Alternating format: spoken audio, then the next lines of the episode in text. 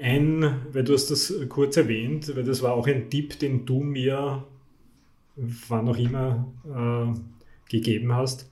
Wasserverlust, ja. Also Ja. Das, ist ja, das lässt sich ja ganz gut erklären, weil durch Genau. die Ketonkörper ist ein Säureüberschuss ein bisschen, da der, da sozusagen der Körper das automatische Bedürfnis oder das ist einfach ein Regulativ, diese Säure über auszuscheiden und daher ist ein, ein starker Wasserverlust. Und Genau. das ist auch als Gewichtsverlust irgendwie. Ja, ich muss auch sagen, für bei vielen ist so, dass am. Anfang die, die Verdauung auch spinnt in alle Richtungen, weil eben der Körper sehr stark entwässert.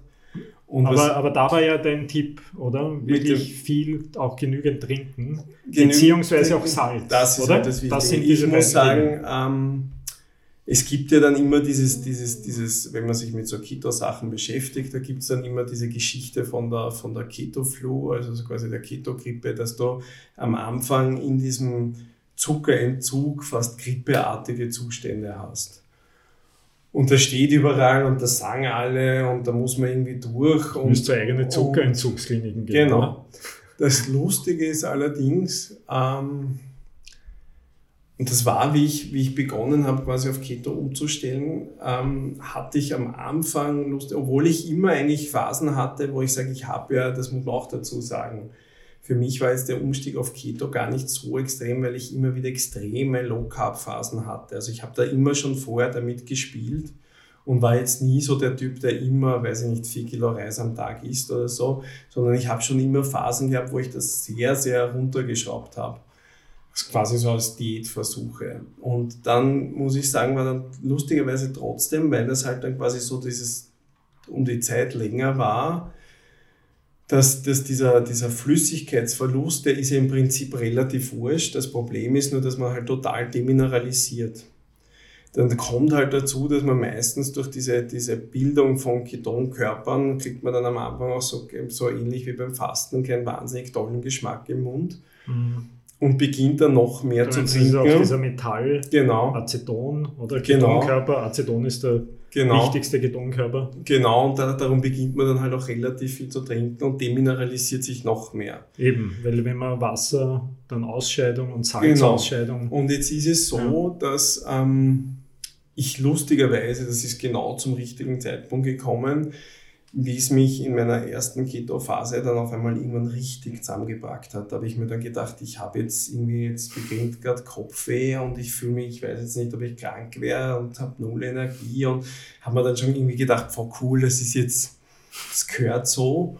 Und lustigerweise hat sich so in meiner Dauerrecherche bin ich dann das erste Mal, ich, ich kann jetzt leider demjenigen gar nicht danken, ich weiß gar nicht mehr, was das war, auf einen gestoßen, der dann gemeint hat, das ist total missverstanden, dass das einfach nur ein Demineralisierungsprozess ist. Und diese Keto-Grippe machen die meisten Leute deshalb so lange durch, bis der Mineralstoffhaushalt und der Wasserhaushalt sich wieder reguliert Mhm. und dass das aber überhaupt nicht nötig wäre. Und dann, Aber was wäre jetzt nicht nötig? dass man Das- diesen Zustand, weil Okay. man einfach von vornherein beginnen muss, voll proaktiv äh, mehr Salz zu konsumieren, Mhm. auch mit der ganzen Flüssigkeit mehr Salz zu konsumieren. Und ich muss sagen, das war damals richtig bizarr, äh, weil ich mich wirklich grottig gefühlt und habe dann wirklich relativ unappetitlich in relativ, also mit, also eigentlich echt wirklich viel Salz zu mir genommen, was ja eigentlich wirklich grauslich ist, wenn man das mal macht, weil der Körper mag ja, Mhm. also wenn man jetzt mal so einen Teelöffel Mhm. Salz nimmt, merkt man schon, der Körper möchte das Aber hast du es in Form von Salz einfach genommen? Das war in dem Egal, ob's Fall zuerst mal- nein, das- nein, das war- wurscht.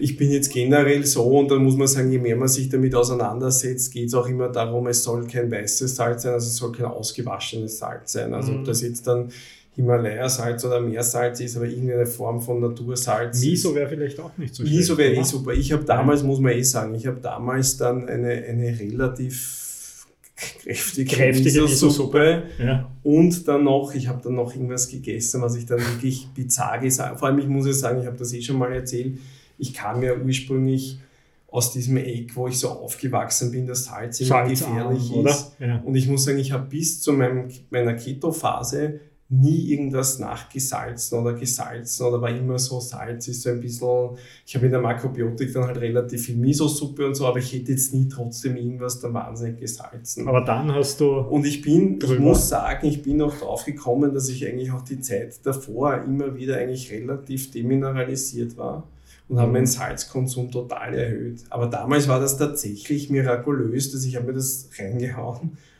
und war auf einmal 20 Minuten später ein neuer Mensch. Das war wirklich verstörend. Ich war dann kurz so, habe ich mir das jetzt eingebildet? Und es war einfach alles weg. Alle okay. diese grippeartigen Symptome war alles weg. Aber das ist ja dann ein extrem wichtiger Tipp. Für alle, ist auch die das, das ausprobieren ganz wollen. Viele scheitern. Von Anfang also, an genügend Salz zuführen, ob in Form von Miso. Ich würde jede Speise, ja. ich würde jede Speise nochmal in, das muss jetzt nicht versalzen sein, ich rede jetzt nicht von so dieser, dieser Oldschool-Maggi-Geschmacksrichtung, ja. aber einfach alles bewusst einmal salzen. Dieses, was ich schon mal gesagt habe, wenn man fastet, vielleicht Flüssigkeit mit bisschen Salz mhm. zu sich nehmen, äh, Miso-Suppe mal am Tag, was, was natürlich auch, was keiner macht, aber was sehr schlau wäre, was ja immer in dieser Keto-Schiene sehr stark gepusht wird, weil es auch darum geht, dass man sagt, Keto ist auch sehr interessant bei den meisten so Autoimmunsachen und mhm. Autoimmunkrankheiten. Da gibt es ja schon sehr viel äh, Reduktionsdiäten, wo man sagt, wenn, mhm. wenn, wenn Leute zum Beispiel sehr viele Unverträglichkeiten haben oder Autoimmunsachen, dann fängt man eigentlich oft an, dass man die Ernährung eigentlich meistens komplett reduziert auf zum Beispiel halt, man fängt an mit ähm, Rindfleisch und weiß ich nicht, ähm, kann vielleicht irgendwelche grünen Gemüse, falls überhaupt, dann irgendwie so mal am Anfang essen ähm, und fügt dann einzeln langsam Nahrungsmittel hinzu. Mhm. Ähm, wenn jetzt sich jetzt manche fragen, warum, warum Rindfleisch, lustigerweise, weil das tatsächlich, wenn man schaut, oder halt rotes Fleisch, ist tatsächlich von allen weltweit gemessenen Unverträglichkeitssachen gibt es mhm. die geringste Unverträglichkeitsrate auf rotes Fleisch. Definitiv. Das ist jetzt natürlich ein rotes Tuch für alle veganen ja, ja, ja, ja, Aber da muss man schon sagen, das, das ist halt sagen. so in unserer DNA drin und es gibt ganz es gibt ganz vereinzelt Menschen und da muss man sagen, da ist das dann oft so ein Konglomerat an Unverträglichkeiten. Aber es gibt fast keine Menschen, die, die rotes Fleisch nicht verwerten können. Mhm. Ähm, in echter Qualitätsform. Also jetzt nicht, da meine ich jetzt nicht so das, das rote Fleisch auf der Tiefkühlpizza Bolognese, sondern tatsächlich ist, genau, es ist immer dasselbe. Ja. Aber das heißt, da würde man bei sowas anfangen und das aufbauen und, und was da immer drin ist, und das ist auch in dieser Keto-Schiene eigentlich drin, was immer gut wäre, auch zur Darmsanierung wäre, wenn man so Bone Broth, also so mhm. Knochenmarksuppe mhm. trinkt, Rindsuppe, solche ja. Sachen geht, ist bei uns jetzt am Markt auch. Genau, findet man jetzt vereinzelt zum Beispiel beim Dance oder so. Schwach, genau, da gibt es das auch, so Gläser, oder? Mit ist eigentlich, aber das mein, kann man sich ja kann man auch selber machen in Wirklichkeit, ja. wenn man einen guten, guten Metzger Aber es ist so ein Takeaway, oder? Ist so ein Takeaway, also, ja. und ich muss sagen, ähm, das wäre ja auch was, wo man sagt, ähnlich wie mit der Miso-Suppe, wo ich einfach meinen Mineralstoffkonsum mhm. gut erhöhen kann. Genau, also das ist eigentlich ein, ein, ein wichtiger Tipp. Ist wichtig. Oder? Und das nächste, was ich sagen muss als Herangehensweise, und darum war mir das eigentlich auch so wichtig, dass wir diese Basisernährung haben, dass wir über das Fasten reden und so. Es ist in Wirklichkeit extrem mühsam und schon fast stumpfsinnig probieren, diese Keto-Phase auszuprobieren ohne Fasten. Warum? Weil es ein wahnsinniger Katalysator ist. Weil dadurch, dass ich durch dieses intermittierende Fasten, worüber wir geredet haben, dadurch, dass ich da eh immer habe, dass ich meine Glukosespeicher leer, dass ich da ein bisschen reinkomme, dass ich am besten mich in dem Fenster dann auch noch bewege und eh schon immer so ein bisschen in diese ketogene Phase das so leicht antippe, wenn ich das mache und gleichzeitig beginne, ketogen zu essen, ist das halt ein Katalysator, womit das viel, viel schneller geht. Also, also dein Tipp ist 16,8 plus Keto. Genau. Ja. Erstens muss ich mir, das ist halt wie, wie ich das bei allen 16,8 Geschichten und so genannt habe, ich muss mir halt viel weniger Gedanken um Mahlzeiten machen und ich muss jetzt schon sagen, ich bin jetzt halt auch ein sehr primitiver Esser, aber, aber wenn man sich jetzt nicht 38 Keto-Kochbücher kauft und dann eben versucht, die Keto-Pancakes zu machen. Und da haben wir eh auch schon mal erwähnt, das ist dann eh meistens das, wo die Dinge irgendwie so ein bisschen schief gehen. Ähm, ist, ist so rein ketogene Ernährung am Anfang schon ein bisschen sehr puristisch, so oder kann man sagen? Grünes Gemüse, Nüsse, Eier. Eier, Fleisch und ich meine, da, da, da, sind wir natürlich beim, beim Praxisaspekt, wobei wir haben schon einmal erwähnt, also wir finden es eigentlich eh beide gut, recht pur zu essen. Ich, ich finde es ja auch sehr leicht, aber wie gesagt, dadurch, dass ich zum Beispiel dann faste und ich sage, mir fällt jetzt mein Frühstück weg, mir fällt der Vormittag weg, mir fallen Snacks weg, mir fällt dann und dann esse ich irgendwie vielleicht mal ein, ein spätes Mittagessen und dann ein Abendessen und ich muss zwei Mahlzeiten kreieren oder ich mache es umgekehrt und frühstücke und lasse das Abendessen weg. Aber wenn ich sage, ich muss jetzt zwei Mahlzeiten kreieren, die sehr ketogen sind, mhm. das ist relativ okay. Wenn ich jetzt irgendwie da drei Snacks und Ding, also dann wird es irgendwann so. Ja.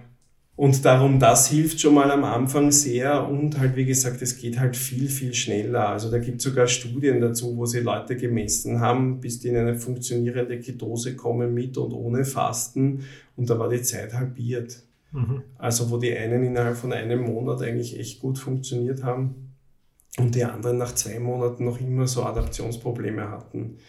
Weil es ist ja auch dann die Frage, wenn es kommt auch darauf an, ich bin ja lustigerweise dafür, dass ich sage, ich funktioniere so gut auf ketogener Ernährung, bin ich jetzt kein Mensch, der unendlich viel Fett essen kann auf einmal. Mhm. Ähm, also da gibt es ja auch Typen, ich kenne Leute, die können MCD-Öl mit einem Stoßbutter essen und fühlen sich großartig. Wenn ich das mache, verbringe ich den ganzen Tag am Klo. Also das mhm. bringt mir gar nichts. Wird auch das Gehirn nicht klarer davon. Ähm, jetzt ist es natürlich so, dass wenn du sehr viele Mahlzeiten am Tag isst, muss dann entweder, kannst du dann nur so viel, also isst du dann wirklich so viel Fett, mhm. Was dann auch die Frage ist, wie viele mhm. Fettquellen findest du jetzt? Da gibt es schon Leute, die gehen dann darin auf und essen irgendwie nur Speck und Dinge, aber das ist okay. Mhm. Ähm, oder du isst dann so viele Mahlzeiten und schießt dich dann irgendwann aber dann doch mit dem Protein raus, weil es dann eigentlich trotzdem zu viel Protein über den Tag wird. Mhm. Darum muss ich auch sagen, ist das halt mit dem Fasten so viel leichter, dass ich sage, ich kriege zwei Mahlzeiten, wo ich eine Makrobilanz habe, dass ich sage, ich habe zumindest ich weiß jetzt für mich persönlich, ich brauche gar nicht, muss gar nicht auf 70% Fett, bei mir reichen so 60% Fett. Ich vertrage Eiweiß sehr gut, also bei mir war es dann fast eher so, dass ich so fast 30, 35 Prozent Eiweiß hatte und dann so ein bisschen Kohlenhydrate, die halt sich einschleichen. Mhm. Und da funktioniere ich sogar fast besser, als wenn ich jetzt irgendwie 75 Prozent Fett dich hätte. Jetzt genau. Ja.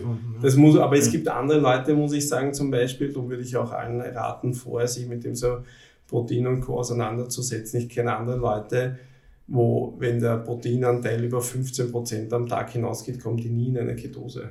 Mhm. Ich kenne aber andere Leute, die zum Beispiel so wahnsinnig aktiv sind. Der, ich kenne einen Typen, der, der Trainer ist, der so wahnsinnig aktiv war, der konnte Süßkartoffeln essen und war noch immer tief in der Ketose. Okay, also ähm, da, da gilt es halt auszuprobieren. Das musst du halt wirklich messen, ausprobieren und wissen. Genau.